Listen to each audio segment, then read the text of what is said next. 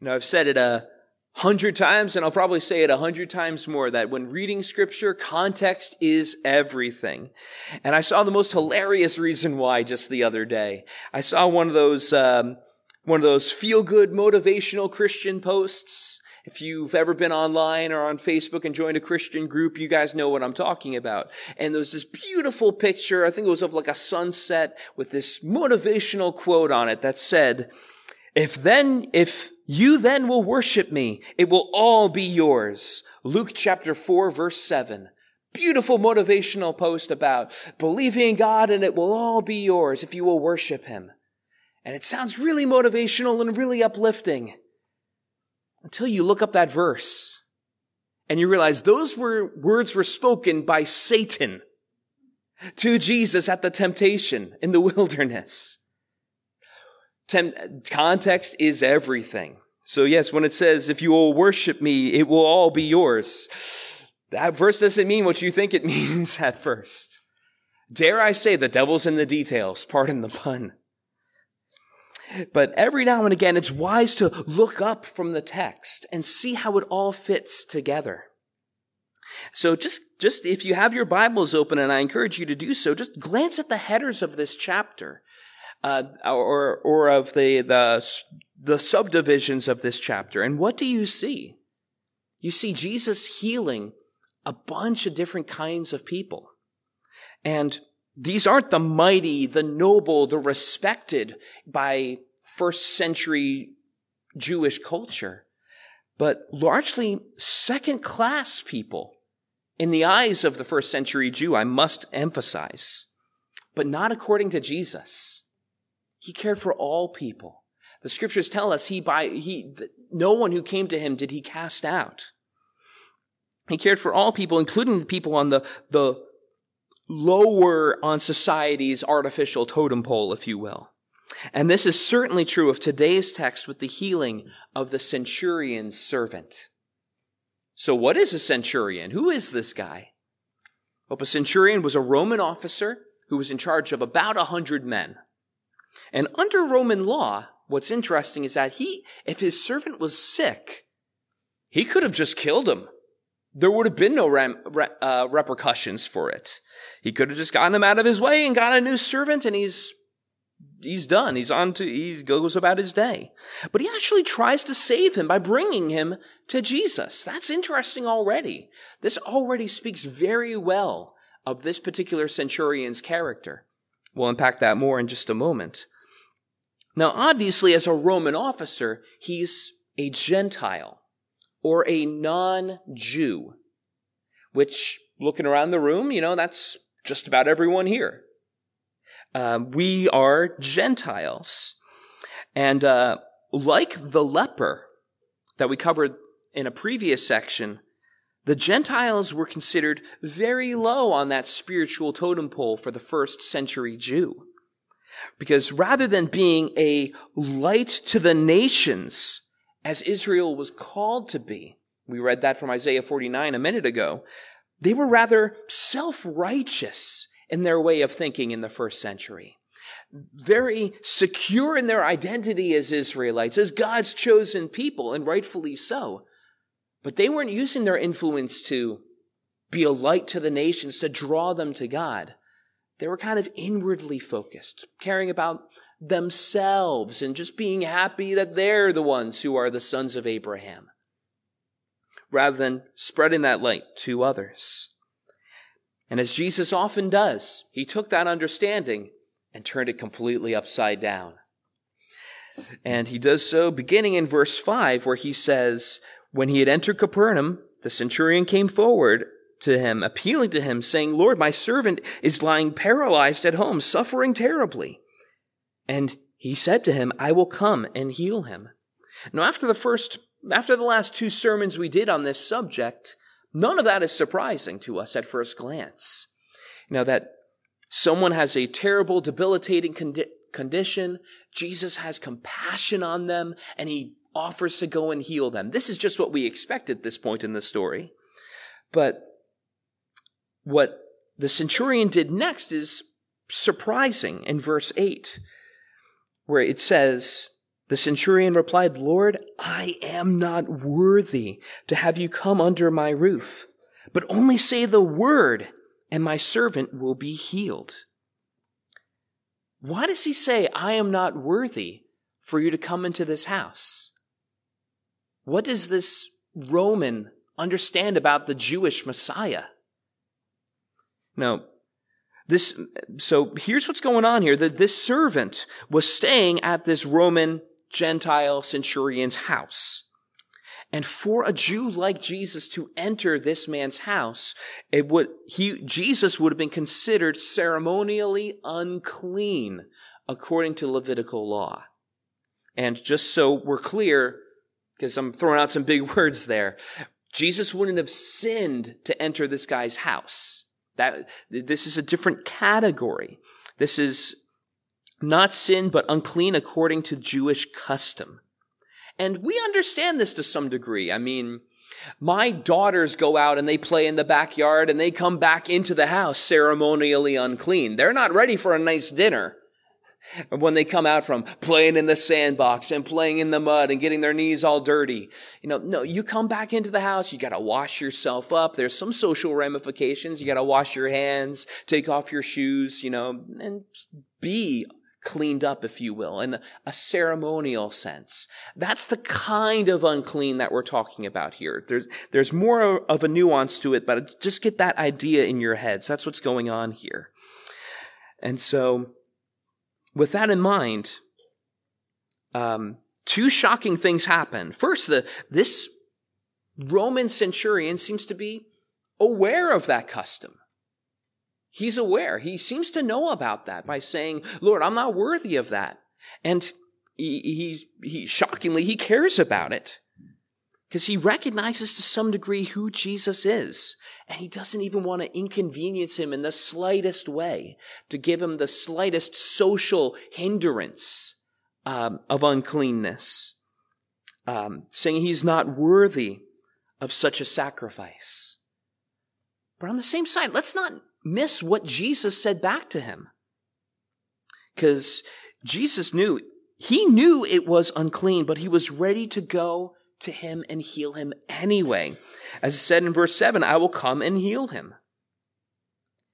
So, for clarity, Jesus will not sin to meet you where you are. He will not encourage you to sin ever in our lives. That's clear. We know this. But he loves you enough to meet you in your mess, wherever you are. Whatever place in life that you're in, Jesus is willing to meet you there. Jesus isn't afraid of meeting you in an unclean place. You know, I've met tons of people, and I'm sure some of you guys had that have said, oh, no, I can't come into that church. I will be struck by lightning if I walk into that church. Love to come with you, but that's just an excuse, and you guys all know that. Jesus has met plenty of people that I have met, meeting them in their broken places at the bar, doing things that they have no business doing. In the act of sin, God has convicted people and set them on the right path. So Jesus is not afraid of meeting you in an unclean place. So that's an encouragement to all of us. So as a Roman officer, this centurion recognized authority when he sees it.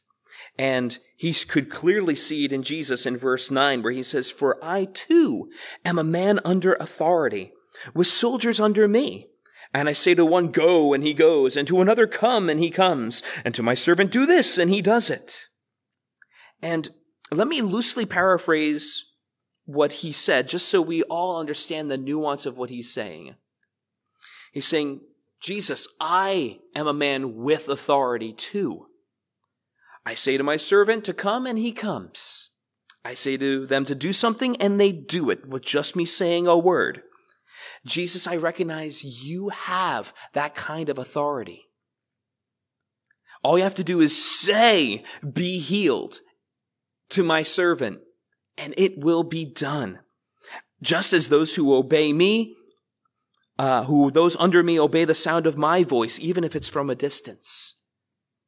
What an incredible recognition that is. To say that, to know that Jesus has authority over germs, over disease, over viruses, to just speak a word and they would flee away. How fascinating is that? What an incredible and accurate understanding of who God is and what Jesus can do. And unlike this centurion who only has authority over his 100 men, Jesus has all authority over heaven and earth, according to Matthew 28, including those in opposition to him. And we'll get to people like that by the end of this chapter. So just keep that back in the back of your minds. We'll come back to that. But how Jesus responds to this Gentiles' faith is remarkable. Where in verse 10, he tells him, I lost my place. When Jesus heard this, he marveled and said to those who followed him, Truly, I tell you, with no one in Israel have I found such faith. I tell you, many will recline from the east and west and recline at table with Abraham and Isaac and Jacob in the kingdom of heaven, while the sons of the kingdom will be thrown into outer darkness, in that place where there will be weeping and gnashing of teeth. Before we get to some of that heavier language at the end, it's so important to understand our modern English language has been so diluted that it almost doesn't mean anything anymore. I mean, today you'll hear somebody say, you know, especially like a, a younger person, someone in their 20s or teens, you hear them say, Oh, this is the most amazing thing I've ever seen in my life. And you go over them like, What is it? What is it? And they're like, It's a cat sitting in a box. How cute! I assure you that is not the most amazing thing you've seen in your life. Why do we talk like that? We just waste our words where they doesn't actually mean anything.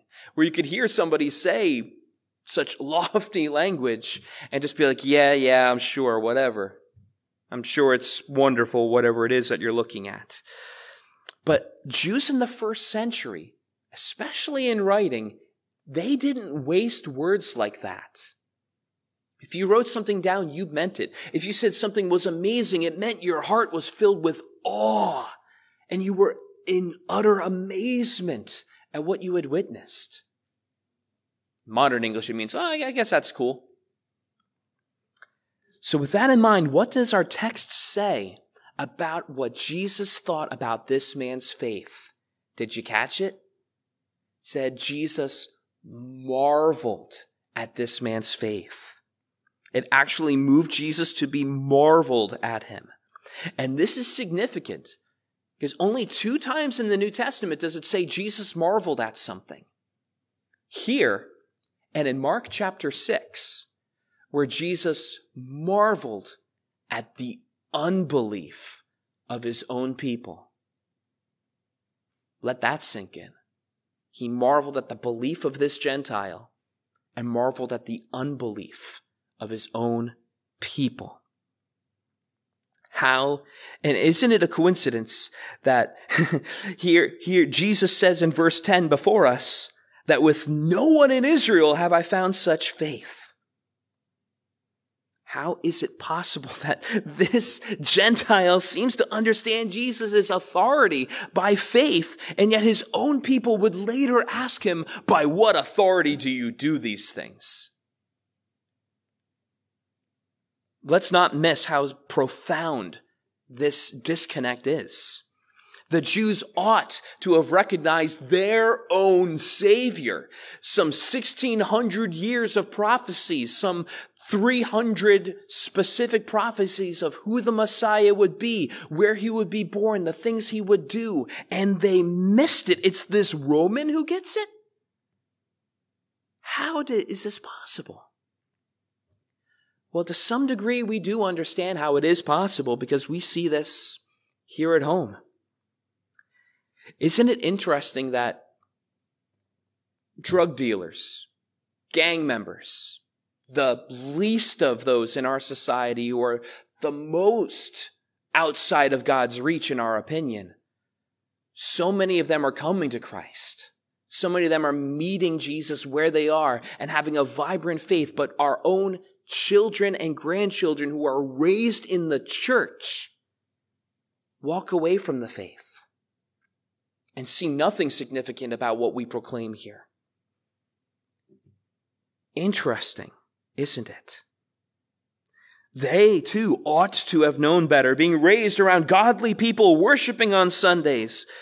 But they fall away, and those who we would think are the least expectant come to Jesus. You know, look, I was raised in this church. You guys know that. I grew up in the Sunday school here. Where is everybody? And yet, a friend of mine who went to South Amboy High School lived right around the corner from here. Grew, it, when in, in his late teens, he got the tattoo of a of his concept of a demon tattooed on his leg. And a number of years ago, I had the privilege of leading that man to Christ. Has a vibrant faith right now. How do we make sense of this? Well, I think that there are some parallels between why Christians, apparently since birth, walk away and the first century Jews miss Jesus. I think there's a lot of parallels. And I think the first thing to understand is that it's not in our power to save somebody and to give them a relationship with Jesus Christ. That's not something that's entirely our power. That's between them and the Holy Spirit. I mean, we read in the Old Testament of the great kings of Israel who, had vibrant faith, had wicked sons. And the opposite took place, where the wicked had righteous sons. It's not just about what family you're born into, so don't. And, and even even Judas had Jesus himself as his teacher, and he was still the son of perdition. So don't automatically blame yourself if you see that happen in your family. I'm putting that up there up front. But secondly, the greatest danger to Christianity is not atheism. It's not higher education. It's not another religion. It's not politics. The greatest threat to biblical Christianity is dead Christianity. Dead Christianity is the biggest obstacle to true faith. Here's what I mean by that. It's when Christianity becomes a culture, not a living faith based off of having a relationship with our Lord and Savior Jesus Christ. When it's about the things you do rather than the relationship with God that we have. It's when we pray at the dinner table because that's our culture, but we don't pray anywhere else. It's when we take our kids to church every Sunday, but we sure don't act like it getting them in the car. It's when we tell them what a priority of faith is, but then we sign them up for sports that meet Sunday morning. It's when we tell them that we are all sinners saved by grace, but we tell them that we need to dress our best to come to be able to approach God in church. As if that makes any difference to God. Isaiah wrote that all of our righteousness are as filthy rags. We might as well show up in sackcloth and ashes on Sunday. Those are symptoms, just some symptoms of dead Christianity, which will inoculate the next generation to the real thing. I find it interesting that in the traditional vaccine model, we got this new stuff coming out now, but it, the traditional vaccine model is where you would introduce the dead version of a virus into somebody's system and your body would fight it off because it couldn't replicate itself. It couldn't do all the harm to your body. It would fight it off and then it would be resistant to when the real thing comes around. And when people are exposed to dead Christianity, it has a similar effect when you're exposed to just the outward things that we do just because that's what we do. We just write off the whole thing and get resistant to the whole thing. People don't know that it's not the real thing. They don't know they're not being exposed to what Christianity actually is. Rather than being it about a relationship with the God of the universe, we make it about just our culture, the things that we do, the places we go, the things that we're supposed to say. Because we're all good Christian Protestants. And the same thing happened to the first century Jews because it was all about their culture. They were proud of who they were. They were proud in their stand that we are the sons and daughters of Abraham. And they missed the relationship with God entirely, making it all about the rules that they followed and the culture that they had. Not realizing they really too had dead faith. That's largely why they missed Jesus. They weren't looking for anything else. They had their culture. They weren't looking for anything deeper. So the application is, is staring us in the face. If you want to reach the next generation, we're not going to get it by giving them cold and lifeless Christianity. They have to see something more in us that this generation coming up has no respect for tradition for the sake of tradition alone. They need to see that there's something to it. They need, we can't give away something we don't have either. We need to make sure that that's who we are. Our children need to catch us praying when they open our bedroom doors.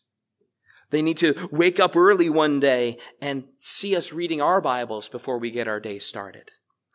They, they need to see us taking the words of Jesus seriously and being concerned about this lost and hurting world around us. Taking Jesus' call to hand to take care of the poor and needy more seriously. And to communicate with our words and actions that what we proclaim within the walls of this church doesn't stop at the walls of this church, but encompasses every area of our lives, that it is worthy of the inside out, tran- radical transformational change that the gospel calls us to. And if that doesn't describe your own heart's desire, we need to ask why. Please don't hear me wrong. I'm not saying, hey, go out there and do all of these things at home. Take the time to ask the question why. Look, any preacher can guilt you into changing your habits for a week or two. It happens all the time. I see it all the time in Christian media. I don't desire to do that. Don't hear that from my heart. My call is to ask if that's if it's not your desire to meet with God, to enjoy Him, ask the hard questions. That is going to have a longer lasting impact than any guilt trip any preacher can put you on. Ask, is it possible that I don't actually love Jesus? I just love the culture of this church. Have I gotten my identity as a Christian through an institution rather than the living God who invited me into a relationship with him? Have I personally tasted and seen that the Lord is good? Or am I just getting somebody else's recommended recipe? So again, don't, don't go home and just do these out, again, outwardly focused things just because I said to do so. Ask the hard questions and see what God might do there. It might just mean that, hey, there is a disconnect between what we know in our minds and what we feel in our hearts and what we actually do. So I leave you with that thought.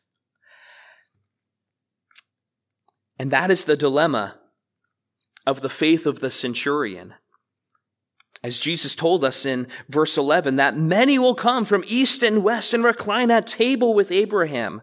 An obvious wordplay for heaven.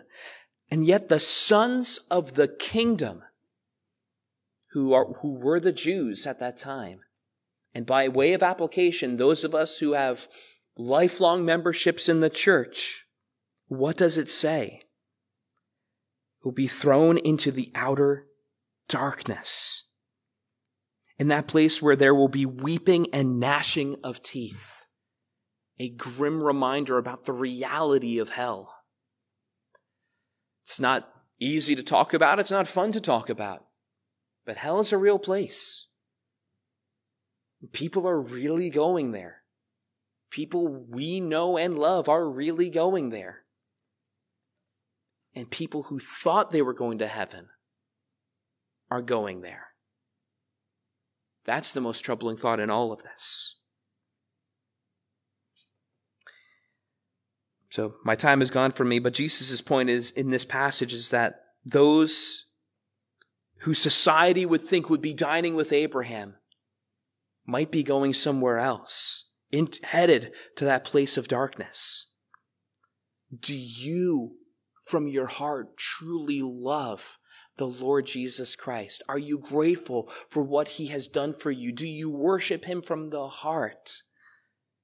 Or is this just a dead religion to you that starts and stops at 150 North Broadway? Fortunately, Jesus concludes with a more hopeful note than that. Verse 13, he said, And to the centurion, Jesus said, Go, let it be done for you as you have believed.